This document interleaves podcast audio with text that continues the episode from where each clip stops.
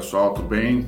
Para mais um Mitos ou Verdades, a gravação do nosso podcast, que sempre é, acontece às segundas-feiras, a partir das 7 horas e 7 minutos, horário de Brasília, e estamos iniciando essa nossa gravação, é que é uma gravação feita ao vivo, nesse nosso projeto, que é o Mitos ou Verdades, o Porquê Aconteceu, nós comentamos às segundas-feiras sobre acidentes que aconteceram, acidentes de origem elétrica que aconteceram na semana anterior, né? E hoje eu trouxe não só três, mas mais de três, trouxe quatro ou cinco acidentes aqui, quatro acidentes que a gente vai comentar e que infelizmente vitimaram pessoas. Né? Então, a gente começa falando de um incêndio, né? mais um incêndio que aconteceu é, por conta de um curto-circuito,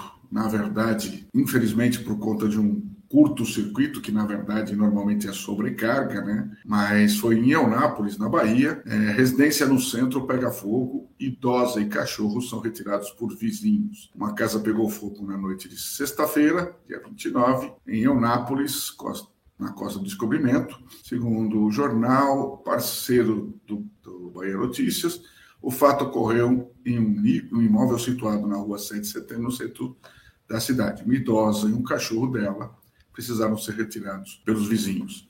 As chamas atingiram duas suítes no primeiro andar, no fundo da residência. O telhado acabou desmoronando e o fogo ameaçava os imóveis vizinhos. O fogo foi controlado pelo Corpo de Bombeiros, não houve feridos. Para debelar as chamas, os socorristas precisaram montar uma linha de mangueira para atacar diretamente as chamas. Na ação, os agentes ainda fizeram uma varredura nos cômodos afetados. Não foi constatado, mas foi constatado que o fogo já havia se extinto. O trabalho durou em torno de três horas até o momento. Não havia esclarecido a causa do incêndio, mas a suspeita é de um curto-circuito. Então, está aí mais um incêndio gerado a partir de uma sobrecarga que vira um curto-circuito e que, na sequência, inicia um incêndio, porque encontrou aí condições para gerar esse incêndio. Né? Então, esse é um, uma condição comum. E isso acontece por vários motivos. Né? Acontece primeiro porque uh, não tem uma manutenção da instalação elétrica, não tem uma verificação verificação da instalação elétrica. Tem substituições de dispositivos de proteção por, é, por dispositivos com, com corrente maior, ou seja, corrente de atuação maior, portanto, não vão atuar para aquela condição de fio. É, emendas e mais um tanto de problemas aí, acréscimo de cargas sem proteção, sem capacidade, os fios com capacidade de condução dessas cargas, uma, um sistema de proteção como um disjuntor, um fusível coordenado, isso tudo leva à famosa, é, o famoso sobrecarga e curto-circuito, e na sequência você tem se encontrar um, um, caminho, vira um princípio de incêndio. Então, esse é o primeiro dos nossos mitos ou verdade de hoje, que é uma segunda-feira. É, hoje, essa edição, que é um oferecimento da Vago, Vago Conexões, empresa alemã, que está no Brasil há muitos anos e que oferece soluções para conexões, exatamente um problema é, que pode ter sido com esse, né? má conexão, má conexão gera ponto de aquecimento e ponto de aquecimento acaba gerando aí o princípio de incêndio, né? Essa situação, a Vago te oferece aí conectores à mola, são soluções de excelente é, é performance e naturalmente de qualidade. O primeiro dos nossos acidentes é, foi esse incêndio né, em Eunápolis. A gente traz um segundo aqui. Esse segundo já é meio recorrente, já não é a primeira vez que a gente vem com esse é, acidente de origem elétrica um motorista morreu eletrocutado após acidente com a carreta. A foto mostra a caçamba levantada. Então, um homem morreu eletrocutado em Riachão das Neves, na quarta-feira, dia 27, após um acidente com a carreta que dirigiu. O corpo da vítima, identificado como 32 anos, passou por perícia na quinta-feira. De acordo com as pessoas que estavam no local, no momento do acidente, Luiz Fernando dirigindo uma carreta do tipo caçamba e, ao levantar a estrutura traseira do veículo, escutou um estouro o motorista desceu do veículo para identificar o problema e tocou na porta da carreta que estava energizada. Após receber a descarga, o homem caiu no chão. Não há informações sobre o que causou o problema do veículo, é o que diz a notícia, né? mas está lá clara que ele levantou a, a, a caçamba tocou numa rede, uma rede ao que parece aqui, de média tensão, e quando desceu estava tocando nas partes metálicas ainda do carro e acabou sendo o caminho da corrente para o chão, sendo vitimado aí imediatamente. Infelizmente, mais uma situação que a gente traz aí no dia a dia. O terceiro acidente que a gente traz, então nós já falamos do incêndio em Orápolis, já falamos deste, é, dessa situação do, da caçamba em Riachão das Neves, e vamos agora para o terceiro acidente, que é que aconteceu em Forquilinha, em Santa Catarina. É, um garoto de garoto de 14 anos sofreu uma descarga numa quadra é, na comunidade de Santa Isabel e eles estavam ele estava jogando futebol e acabou sendo eletrocutado. É, o garoto de 14 anos sofreu uma descarga elétrica e acabou morrendo no Complexo Esportivo Santa Isabel, em Forquilim. É, o procurador acompanhou o município. Informações preliminares apontam que houve um desgaste da fiação. É, ela foi ressecada pelo tempo e acabou descascando e energizando o alambrado. Vejam que já não é a primeira vez que isso acontece. Instalações elétricas dentro de estruturas metálicas, sem o devido, as devida manutenção, acabam vitimando e normalmente crianças. Isso já aconteceu em várias situações. Eu me lembro de, uma, de um caso em Itu, me lembro de um caso em Campinas, isso para falar dos mais próximos. É, são situações que a gente vivencia, ou seja, as, estações, as instalações elétricas, os fios passando por dentro de estruturas metálicas,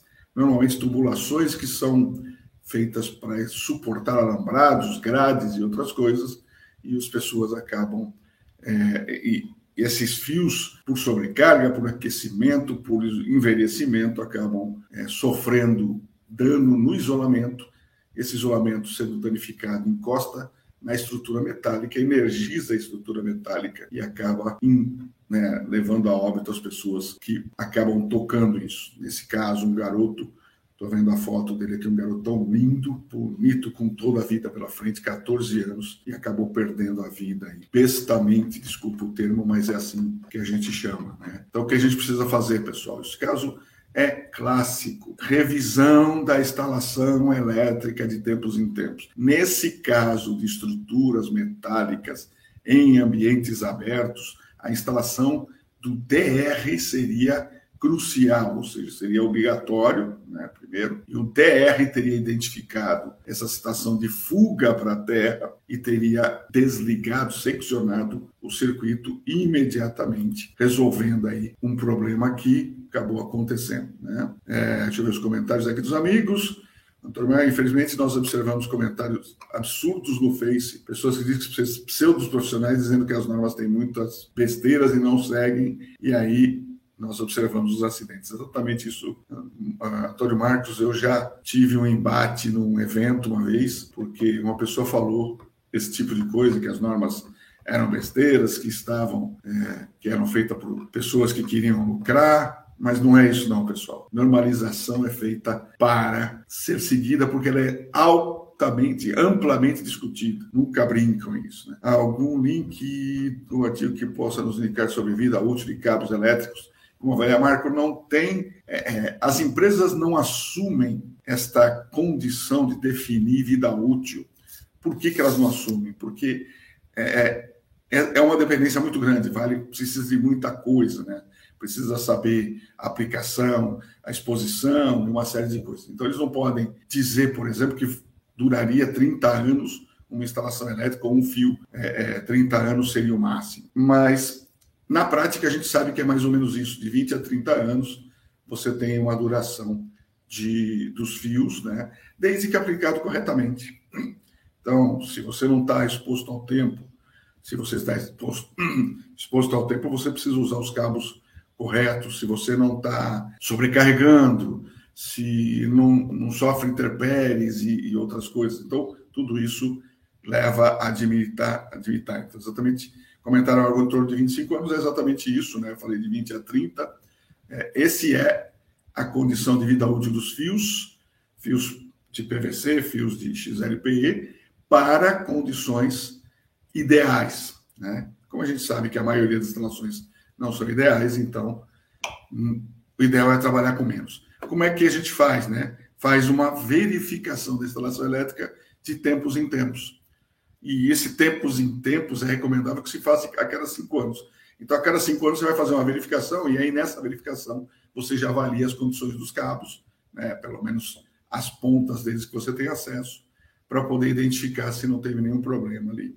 Né? Esse caso do garoto que morreu em Forquilinha é uma situação triste, mas é, é comum, porque se fizesse essa, essa revisão, e aí identificar que os cabos já estavam é, perdendo isolamento, né? E aí você perde, aí você pede a troca, a substituição desses condutores, né? Imediatamente. Né? É, eu tenho mais um para a gente encerrar, né? Que é uma situação não muito comum hoje em dia, mas ainda comum mais para o interior, um homem morreu eletrocutado durante a instalação de uma antena. É, um choque elétrico matou um homem de 57 anos em Formosa do Rio Preto, eu suponho que seja Bahia, porque aqui está na Jornada da Bahia, pouco depois do meio-dia da sexta-feira, dia 29.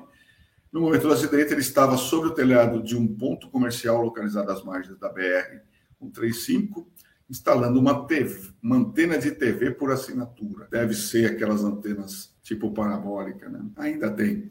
Ele passava um cabo guia em um, um, ele passava um cabo guia em aço por uma canaleta e é provável que tenha encostado em fio energizado e desencapado. Com choque, ele caiu sobre o telhado, onde também havia uma canaleta de zinco. SAMU acionado, técnicos tiveram que quebrar o telhado para Retirá-lo, o socorrista já encontrando o corpo sem atividade cardíaca. A vítima identificada era funcionário público municipal, trabalhava em motorista do hospital, hum, fazia diversos trabalhos extras. Hum, o corpo será velado, papapá, segundo informou, ele fazia parte do quadro efetivo, trabalhou por mais de 20 anos. Então, esse é quarta, o quarto acidente que a gente comenta hoje, né, em situações que a gente traz aqui de tristeza nesse nosso mitos ou verdades o porquê aconteceu, e hoje tem oferecimento da Vago Conectores, Vago que é uma empresa alemã é, instalada no Brasil, na cidade de Jundiaí, e que tem soluções para conexões, conexões à mola, que garantem aí a, parte, a, conexão perfeita para que você não tenha nenhum problema de má conexão, que pode gerar aí curtos-circuitos, é, sobrecargas, curtos-circuitos e pontos quentes, principalmente,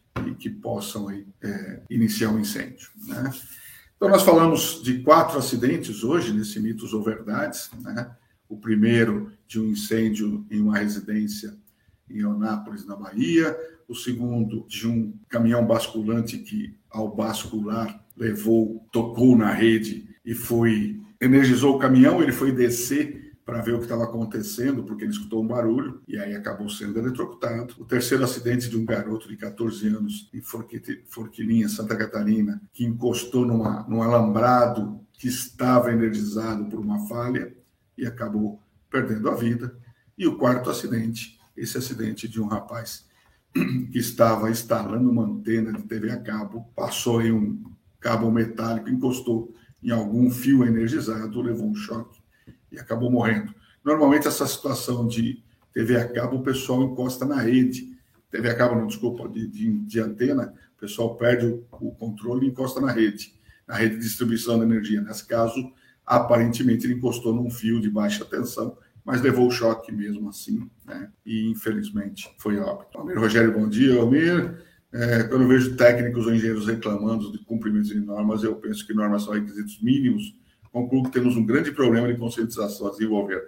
Perfeito, Almir. Esse é um trabalho que a Bracopel tem feito, né, nesses 17, indo para 18 anos já, é, e a necessidade das pessoas entenderem que a eletricidade é perigosa, que a eletricidade traz uma série de riscos e que esses riscos precisam ser analisados e mitigados, ou seja, eliminados antes de iniciar qualquer serviço ou qualquer é, atividade. Então, está aí o nosso mitos ou verdades para esclarecer, para discutir esses acidentes, né? E a gente possa fazer uma, um trabalho em futuro para ir minimizando. O número de acidentes com choque elétrico dentro de casa é um número grande, é, é o segundo maior acidente, já chegou a ser o primeiro maior acidente é, de origem elétrica. E aí a gente identifica na nossa pesquisa que só 21% das casas têm IDR, né, o interruptor diferencial residual. Então, está aí um grande detalhe que nós precisamos trabalhar,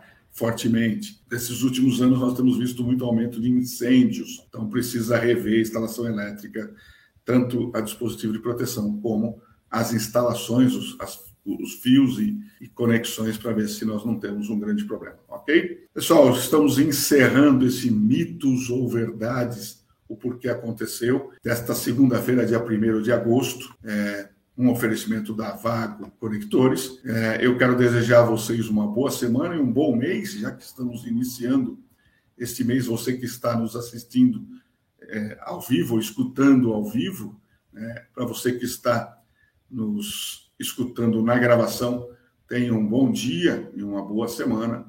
E nos encontramos na próxima segunda-feira no nosso Mitos ou Verdades, o porquê aconteceu, o nosso podcast que discute as situações de risco. Grande abraço, pessoal. Um bom dia, uma boa semana, bom mês a todos e até a próxima.